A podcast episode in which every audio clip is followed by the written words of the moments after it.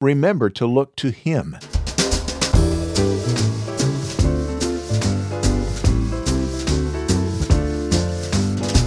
It's the LifeSpring One Year Bible coming to you from Riverside, California, and podcasting since two thousand four. I'm your O G Godcaster, Steve Webb.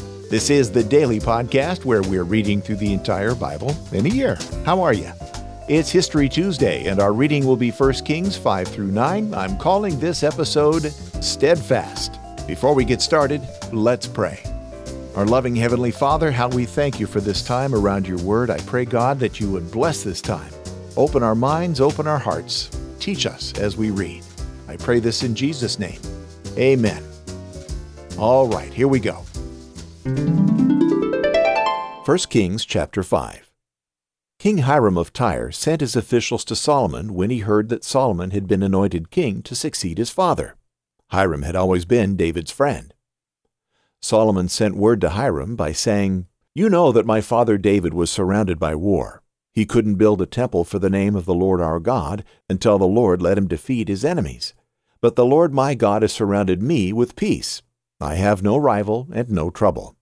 Now I'm thinking of building a temple for the name of the Lord my God, as the Lord spoke to my father David, your son, whom I will put on your throne to succeed you, will build a temple for my name. So order men to cut down cedars from Lebanon for me. My workers will work with your workers. I will pay you whatever wages you ask for your workers. You know we don't have any skilled lumberjacks like those from Sidon." Huram was very glad to hear what Solomon had said. Huram responded, "May the Lord be praised today. He has given David a wise son to rule this great nation." Huram sent men to Solomon to say, "I've received the message you sent me. I will do everything you want in regard to the cedar and cypress logs. My workers will bring logs from Lebanon to the sea, and I will have them make them into rafts to go by sea to any place you specify. There I will have them taken apart, and you can use them. You can pay me by providing food for my palace." So Huram gave Solomon all the cedar and cypress wood he wanted. Solomon gave Huram one hundred twenty thousand bushels of wheat and one hundred twenty thousand gallons of pure olive oil. Solomon paid Huram this much every year. The Lord gave Solomon wisdom as he had promised. There was peace between Huram and Solomon, and they made a treaty with one another. King Solomon forced thirty thousand men from all over Israel to work for him. He sent a shift of ten thousand men to Lebanon for a month. They would spend one month in Lebanon and two months at home. Adoniram was in charge of forced labor. Solomon had seventy thousand men who carried heavy loads, seventy thousand who quarried stones in the mountains, and thirty-three hundred foremen who were in charge of the workers. The king commanded them to quarry large, expensive blocks of stone in order to provide a foundation of cut stone for the temple. Solomon's workmen, Huram's workmen, and men from Gebel quarried the stone and prepared the logs and stone to build the temple. First Kings chapter six. Solomon began to build the Lord's temple four hundred eighty years after Israel left Egypt. He began building in the month of Ziv, the second month, of the fourth year of his reign over Israel. The temple that King Solomon built for the Lord was ninety feet long, thirty feet wide, and forty-five feet high. The entrance hall in front of the main room of the temple was the same length as the shorter side of the temple. It extended fifteen feet in front of the temple. He also made latticed windows for the temple. He built an annex containing side rooms all around the temple. The annex was next to the walls of the main building and the inner sanctuary. The interior of the lowest story of the annex was seven and a half feet wide. The second story was nine feet wide, and the third story was ten and a half feet wide. Solomon made ledges all around the temple so that this annex would not be fastened to the walls of the temple. The temple was built with stone blocks that were finished at the quarry. No hammer, chisel, or any other iron tool made a sound at the temple construction site. The entrance to the first story was on the south side of the temple. A staircase went up to the middle story and then to the third story. When he had finished building the walls, he roofed the temple with rows of cedar beams and planks. He built each story of the annex seven and a half feet high alongside the entire temple. Its cedar beams were attached to the temple. The Lord spoke to Solomon, saying, "This concerns the temple you are building. If you live by my laws, follow my rules, and keep my commands, I will fulfill the promise I made about you to your father David. I will live among the Israelites and never abandon my people."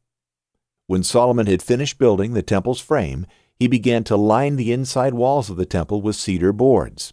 He paneled the inside of the temple with wood from floor to ceiling. He covered the floor of the temple with cypress planks.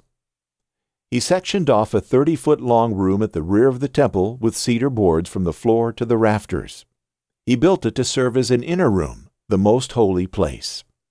The sixty-foot-long room at the front of the temple served as the main hall. Gourds and flowers were carved into the cedar paneling inside the temple.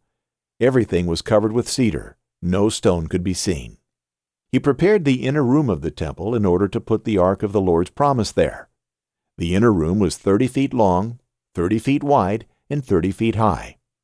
Solomon covered it and the cedar altar with pure gold. He covered the inside of the temple with pure gold.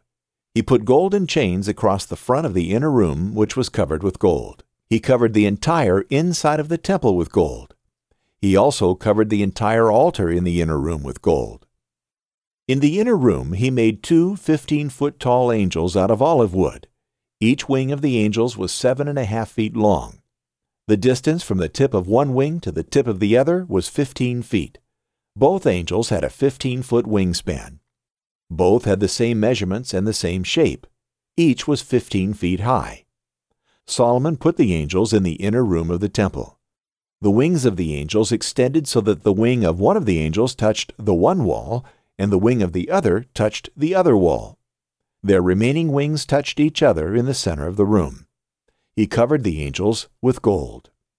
He carved angels, palm trees, and flowers into the walls all around the inner and outer rooms of the temple. He covered the floor of the inner and outer rooms of the temple with gold. He made doors for the entrance to the inner room out of olive wood. The doorposts had five sides. The two doors were made out of olive wood. He carved angels, palm trees, and flowers into them and covered them with gold. The gold was hammered onto the angels and the palm trees. In the same way, he made square doorposts out of olive wood for the temple's entrance. He made two doors from cypress. Each of the doors had two folding panels. On them he carved angels, palm trees, and flowers. He evenly covered them with gold. He built the inner courtyard with three courses of finished stones and a course of finished cedar beams. In the month of Ziv of the fourth year of Solomon's reign, the foundation of the Lord's temple was laid. In the month of Bul, the eighth month of the eleventh year of his reign, the temple was finished according to all its plans and specifications. He spent seven years building it. First Kings chapter seven. But it took Solomon thirteen years to finish constructing his palace and the other buildings that were related to it. He built the palace of the forest of Lebanon. It was one hundred fifty feet long, it was seventy-five feet wide, and it was forty-five feet high. It had four rows of cedar columns. They held up beautiful cedar beams. Above the beams was a roof that was made out of cedar boards. It rested on the columns. There were three rows of beams with fifteen in each row. The total number of beams was forty-five. The windows of the palace were placed high up in the walls. They were in groups of three, and they faced each other. All of the doorways had frames that were shaped like rectangles. They were in front. They were in groups of three, and they faced each other. Solomon made a covered area. It was seventy-five feet long, and it was forty-five feet wide. Its roof was held up by columns. In front of it was a porch. In front of that were pillars and a roof that went out beyond them. Solomon built the throne hall. It was called the Hall of Justice. That's where he would serve as judge. He covered the hall with cedar boards from floor to ceiling. The palace where he could live was set farther back. Its plan was something like the plan for the hall. Solomon had gotten married to Pharaoh's daughter. He made a palace for her. It was like the hall. All of those buildings were made out of blocks of very fine stone. They were cut to the right size. They were shaped with a saw on the back and front sides. Those stones were used for the outside of each building and for the large courtyard. They were also used from the foundations up to the roofs. Large blocks of very fine stone were used for the foundations. Some were fifteen feet long, others were twelve feet long. The walls that were above them were made out of very fine stones. The stones were cut to the right size. On top of them was a layer of cedar beams. The large courtyard had a wall around it. The first three layers of the wall were made out of blocks of stone. The top layer was made out of beautiful cedar wood. The same thing was done with the inside courtyard of the Lord's temple and its porch. King Solomon sent messengers to Tyre. He wanted them to bring Huram back with them. Huram's mother was a widow. She was from the tribe of Naphtali. Huram's father was from Tyre. He was skilled in working with bronze. Huram also was very skilled. He had done all kinds of work with bronze. He came to King Solomon and did all the work he was asked to do. Huram made two bronze pillars. Each of them was twenty-seven feet high, and each was eighteen feet around. Each pillar had a decorated top that was made out of bronze. Each top was seven and a half feet high. Chains that were linked together hung down from the tops of the pillars. There were seven chains for each top. Huram made two rows of pomegranates. They circled the chains. The pomegranates decorated the tops of the pillars. Huram did the same thing for each pillar. The tops on the pillars of the porch were shaped like lilies. The lilies were six feet high. On the tops of both pillars were two hundred pomegranates. They were in rows all around the tops. They were above the part that was shaped like a bowl, and they were next to the chains. Huram set the pillars up at the temple porch. The pillar on the south he named Jachin. The one on the north he named Boaz. The tops of the pillars were shaped like lilies, so the work on the pillars was finished. Huram made a large metal bowl for washing. Its shape was round. It measured fifteen feet from rim to rim. It was seven and a half feet high, and it was forty-five feet around. Below the rim there was a circle of gourds around the bowl. In every eighteen inches around the bowl there were ten gourds. The gourds were arranged in two rows. They were made as part of the bowl itself. The huge bowl stood on twelve bowls. Three of them faced north, three faced west, three faced south, and three faced east. The bowl rested on top of them. Their rear ends were toward the center. The bowl was three inches thick. Its rim was like the rim of a cup. The rim was shaped like the bloom of a lily. The bowl held eleven thousand five hundred gallons of water. Huram also made ten stands out of bronze. They could be moved around. Each stand was six feet long, it was six feet wide, and it was four and a half feet high. Here is how the stands were made. They had sides that were joined to posts. On the sides between the posts were lions, bulls, and cherubim. They were also on all the posts. Above and below the lions and bulls were wreaths that were made out of hammered metal. Each stand had four bronze wheels with bronze axles. Each one had a bowl that rested on four supports. They had wreaths on each side. There was a round opening on the inside of each stand. The opening had a frame that was eighteen inches deep. The sides were twenty-seven inches high from the top of the opening to the bottom of the base. There was carving all around the opening. The sides of the stands were square, not round. The four wheels were under the sides. The axles of the wheels were connected to the stand. Each wheel was twenty-seven inches across. The wheels were made like chariot wheels. All of the axles, rims, spokes, and hubs were made out of metal. Each stand had four handles on it. There was one on each corner. They came out from the stand. At the top of the stand was a round band. It was nine inches deep. The sides and supports were connected to the top of the stand. Huram carved cherubim, lions, and palm trees on the sides of the stands. He also carved them on the surfaces of the supports. His carving covered every open space. He had also carved wreaths all around. That's how he made the ten stands. All of them were made in the same molds, and they had the same size and shape. Then Huram made ten bronze bowls. Each one held two hundred thirty gallons. The bowls measured six feet across. There was one bowl for each of the ten stands. He placed five of the stands on the south side of the temple. He placed the other five on the north side. he put the huge bowl on the south side. It was at the southeast corner of the temple. He also made the bowls, shovels, and sprinkling bowls. So Huram finished all the work he had started for King Solomon. Here's what he made for the Lord's temple. He made the two pillars. He made the two tops for the pillars. The tops were shaped like bowls. He made the two sets of chains that were linked together. They decorated the two bowl-shaped tops of the pillars. He made the four hundred pomegranates for the two sets of chains. There were two rows of pomegranates for each chain. They decorated the bowl-shaped tops of the pillars. He made the ten stands with their ten bowls. He made the huge bowl. He made the twelve bowls that were under it. He made the pots, shovels, and sprinkling bowls. Huram made all of those objects for King Solomon for the Lord's temple. He made them out of bronze. Then he shined them up. The king had made them in clay molds. It was done on the flatlands of the Jordan River between Succoth and Zarethan.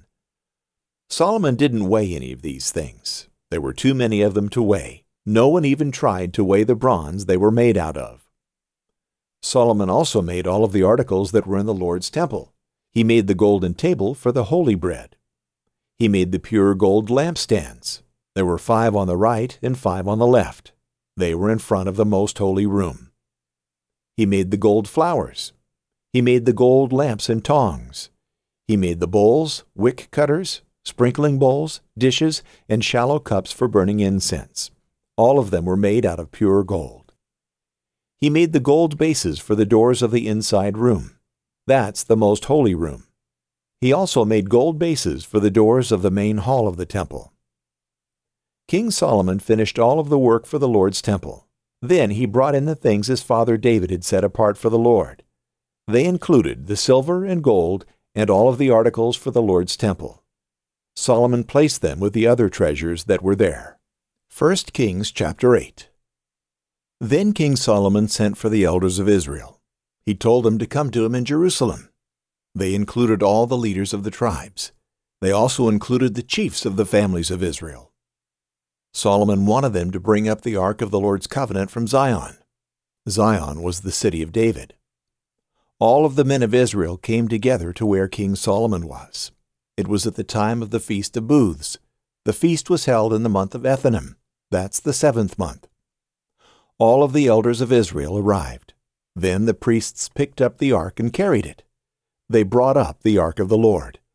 They also brought up the tent of meeting and all of the sacred articles that were in the tent. The priests and the Levites carried everything up. The entire community of Israel had gathered around King Solomon.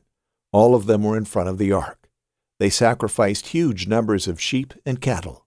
There were so many that they couldn't be recorded. In fact, they couldn't even be counted.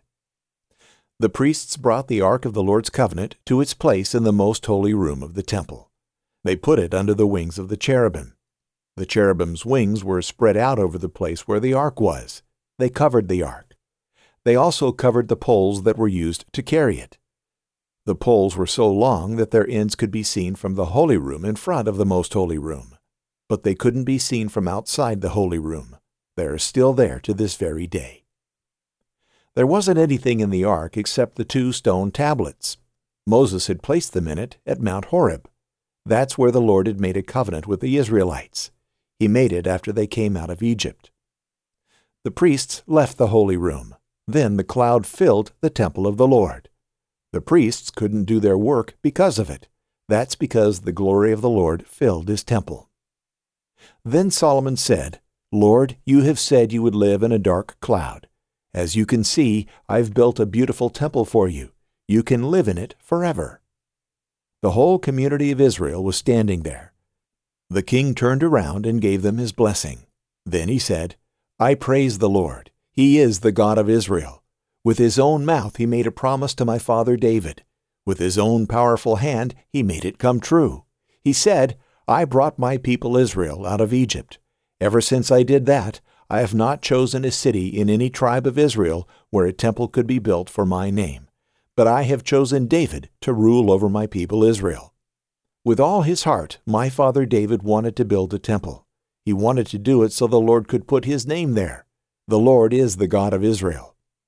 But the Lord spoke to my father David. He said, with all your heart you wanted to build a temple for my name. It is good that you wanted to do that, but you will not build the temple. Instead, your son will build the temple for my name. He is your own flesh and blood. The Lord has kept the promise he made. I've become the next king after my father David. Now I'm sitting on the throne of Israel. That's exactly what the Lord promised would happen. I've built the temple where the Lord will put his name. He is the God of Israel. I've provided a place for the ark there. The tablets of the Lord's covenant are inside it. He made that covenant with our people of long ago. He made it when he brought them out of Egypt. Then Solomon stood in front of the Lord's altar. He stood in front of the whole community of Israel. He spread out his hands toward heaven. He said, Lord, you are the God of Israel. There is no God like you in heaven above or on earth below. You keep the covenant you made with us. You show us your love. You do that when we follow you with all our hearts. You have kept your promise to my father David. He was your servant. With your mouth you made a promise. With your powerful hand you have made it come true, and today we can see it. Lord, you are the God of Israel. Keep the promises you made to my father David. Do it for him. He was your servant. You said to him, you will always have a man to sit on the throne of Israel in my sight. That will be true only if your sons are careful in everything they do. They must live in my sight the way you have lived. God of Israel, let your promise to my father David come true. But will you really live on earth? After all, the heavens can't hold you. In fact, even the highest heavens can't hold you. So this temple I've built certainly can't hold you. But please, pay attention to my prayer. Lord my God, show me your favor as I make my appeal to you. Listen to my cry for help. Hear the prayer I'm praying to you today. Let your eyes look toward this temple night and day. You said, I will put my name there. So please, listen to the prayer I'm praying toward this place. Hear me when I ask you to show us your favor. Listen to your people Israel when they pray toward this place. Listen to us from heaven. It's the place where you live. When you hear us, forgive us. Suppose a man does something wrong to his neighbor, and he is required to take an oath and make a promise. He must come and do it in front of your altar in this temple. When he does, listen to him from heaven. Take action. Judge between those people. Punish the one who is guilty. Do to him what he has done to his neighbor. Tell everyone that the one who hasn't done anything wrong is free from blame. That will prove he isn't guilty. Suppose your people Israel have lost the battle against their enemies, and suppose they've sinned against you, but they turn back to you and praise your name. They pray to you in this temple, and they ask you to show them your favor. Then listen to them from heaven. Forgive the sin of your people Israel. Bring them back to the land you gave to their people who lived long ago. Suppose your people have sinned against you, and because of that, the sky is closed up, and there isn't any rain. But your people pray toward this place. They praise you by admitting they've sinned, and they turn away from their sin because you have made them suffer. Then listen to them from heaven. Forgive the sin of your people Israel. Teach them the right way to live. Send rain on the land you gave them as their share. Suppose there isn't enough food in the land, and a plague strikes the land. The hot winds completely dry up our crops. Or locusts or grasshoppers come and eat them up. Or an enemy surrounds one of our cities and gets ready to attack it. Or trouble or sickness comes. But suppose one of your people prays to you. He asks you to show him your favor. He is aware of how much his own heart is suffering, and he spreads out his hands toward this temple to pray. Then listen to him from heaven. It's the place where you live. Forgive him. Take action. Deal with him in keeping with everything he does. You know his heart. In fact, you are the only one who knows every human heart. Your people will have respect for you. They will respect you as long as they are in the land you gave our people long ago. Suppose there are strangers who don't belong to your people Israel, and they have come from a land far away. They've come because they've heard about your name. When they get here, they will find out even more about your great name. They'll hear about how you reached out your mighty hand and powerful arm. So they'll come and pray toward this temple. Then listen to them from heaven. It's the place where you live. Do what those strangers ask you to do. Then all of the nations on earth will know you. They will have respect for you. They'll respect you just as your own people Israel do. They'll know that your name is in this house I've built. Suppose your people go to war against their enemies. It doesn't matter where you send them. And suppose they pray to you toward the city you have chosen. They pray toward the temple I've built for your name. Then listen to them from heaven. Listen to their prayer. Listen to them when they ask you to show them your favor. Stand up for them. Suppose your people sin against you. After all, there isn't anyone who doesn't sin.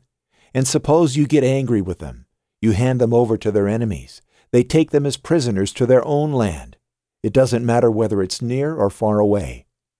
But suppose your people change their ways in the land where they are held as prisoners. They turn away from their sins. They beg you to help them in the land of those who won the battle over them.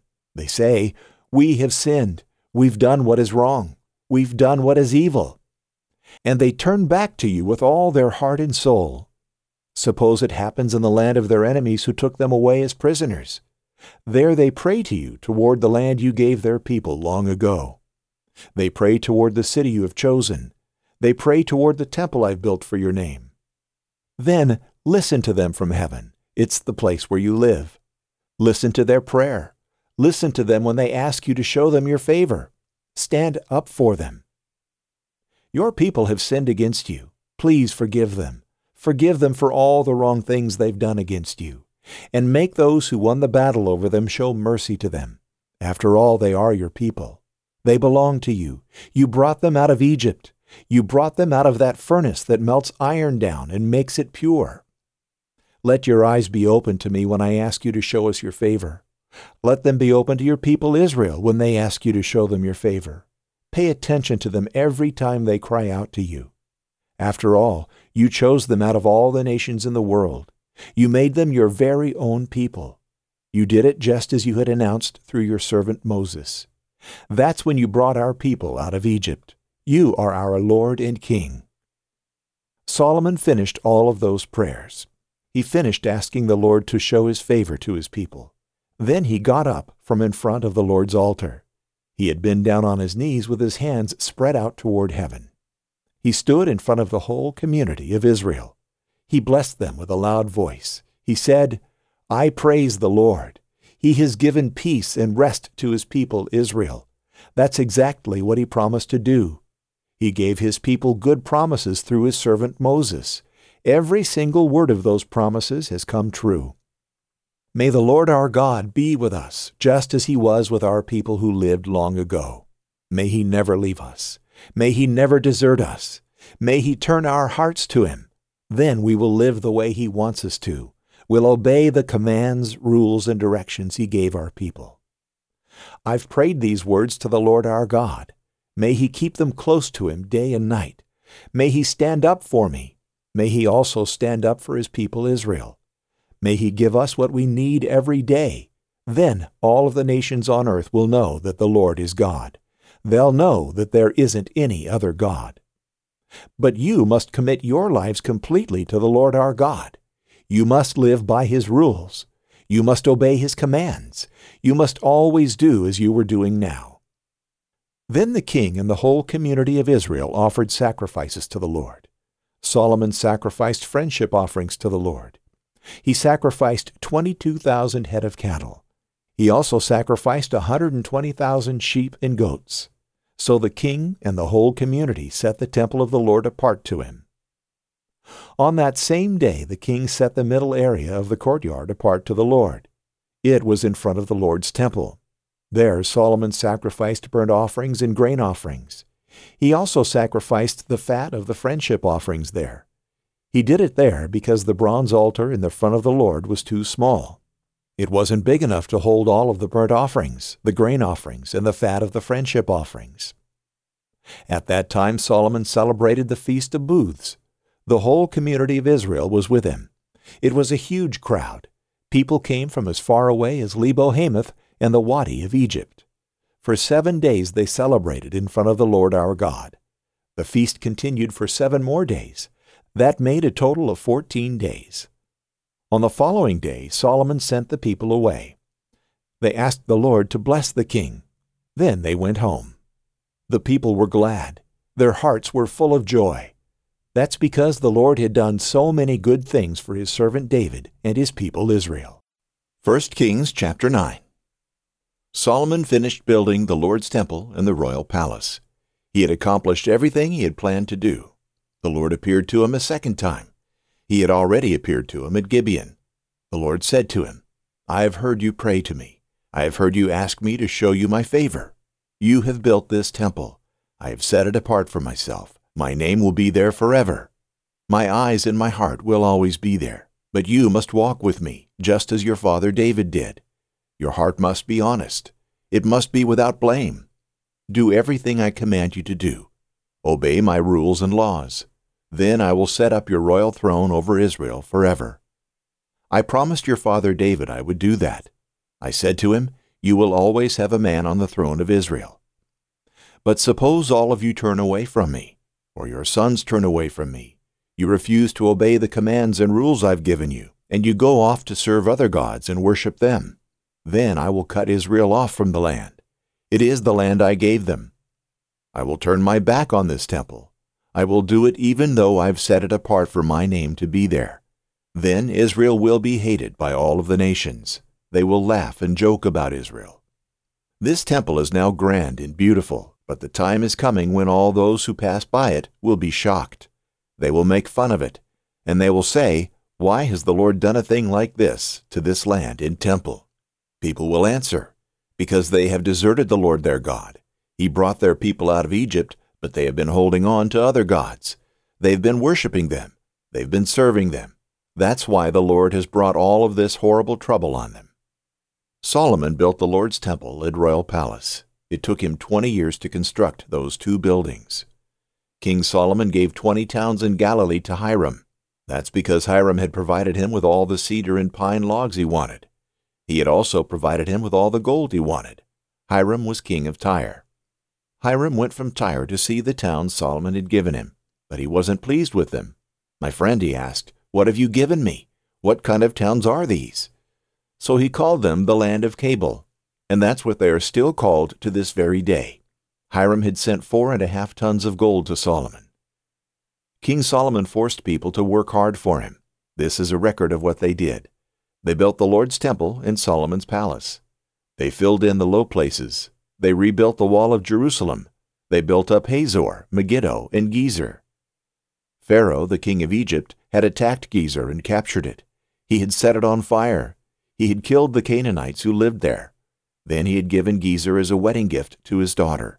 She was Solomon's wife. Solomon rebuilt Gezer. He built up lower Beth Horon and Baalath. He built up Tadmor in the desert. All of those towns were in his land. He built up all of the cities where he could store things.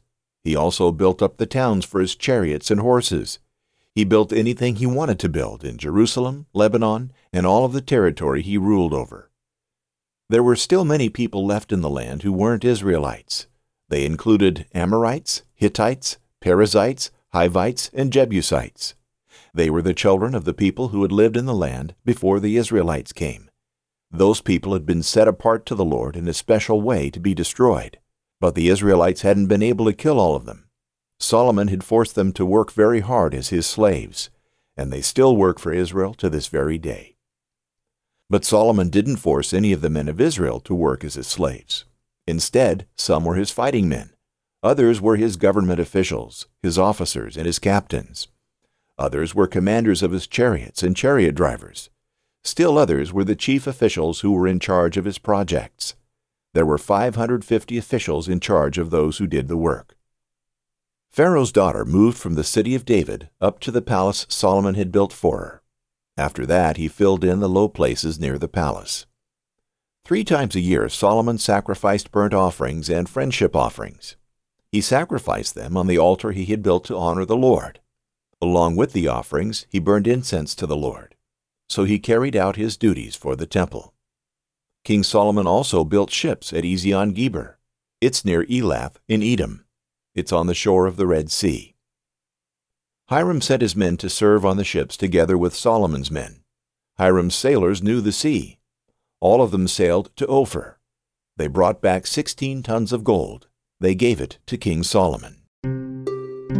At the end of chapter eight, we read that wonderful prayer of Solomon's after the work was completed on the temple.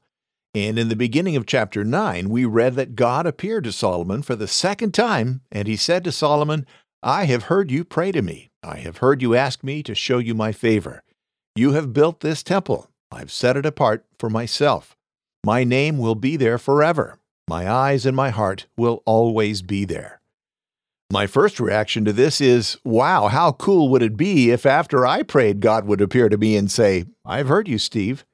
My second reaction is, well, maybe I need to step up my prayer life because Solomon's prayer was much better than anything I've ever prayed. But of course, King Solomon was much wiser and much more intelligent than I am. But then I'm reminded that even Solomon's wisdom and intelligence is nothing in comparison to God, so I'm okay just being me.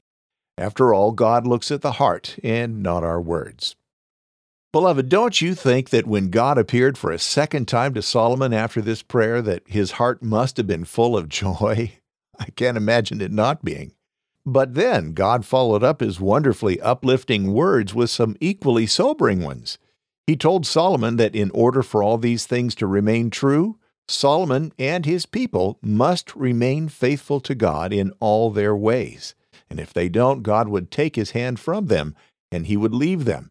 And this now beautiful temple will be a source of shock and wonder.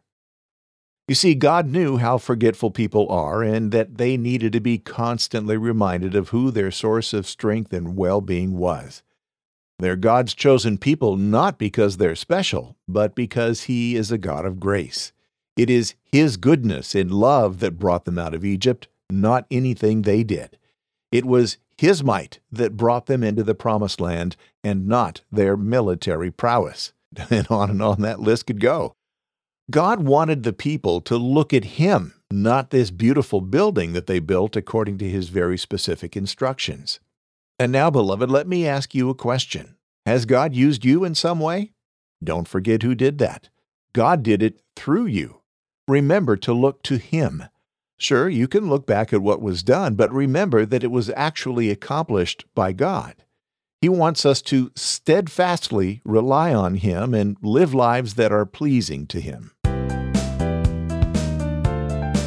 What are your thoughts? Do you have comments or questions? Call the LifeSpring Family Hotline at plus one nine five one, seven three two, eight five one one, or comment via Boostagram, or send me an email at steve at lifespringmedia.com. Tomorrow will be Psalms Wednesday, and we're going to read chapters sixty-six through sixty-eight. And tomorrow we'll also have a time of praise and prayer requests. If there is a prayer request or a praise that you'd like to share with the LifeSpring family, let me know at prayer dot lifespringmedia dot com or call the LifeSpring Family Hotline. And something else we'll do tomorrow is I will introduce a new segment to the show. It'll be something that I've never done in eighteen plus years of podcasting. I sure hope you'll join me. LifespringMedia.com slash support.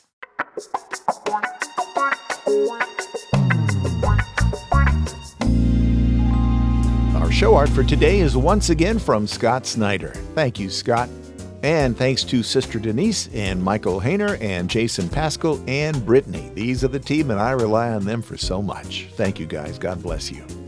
Until tomorrow, thank you for inviting me to be a part of your day. May God bless you richly. My name is Steve Webb. Bye.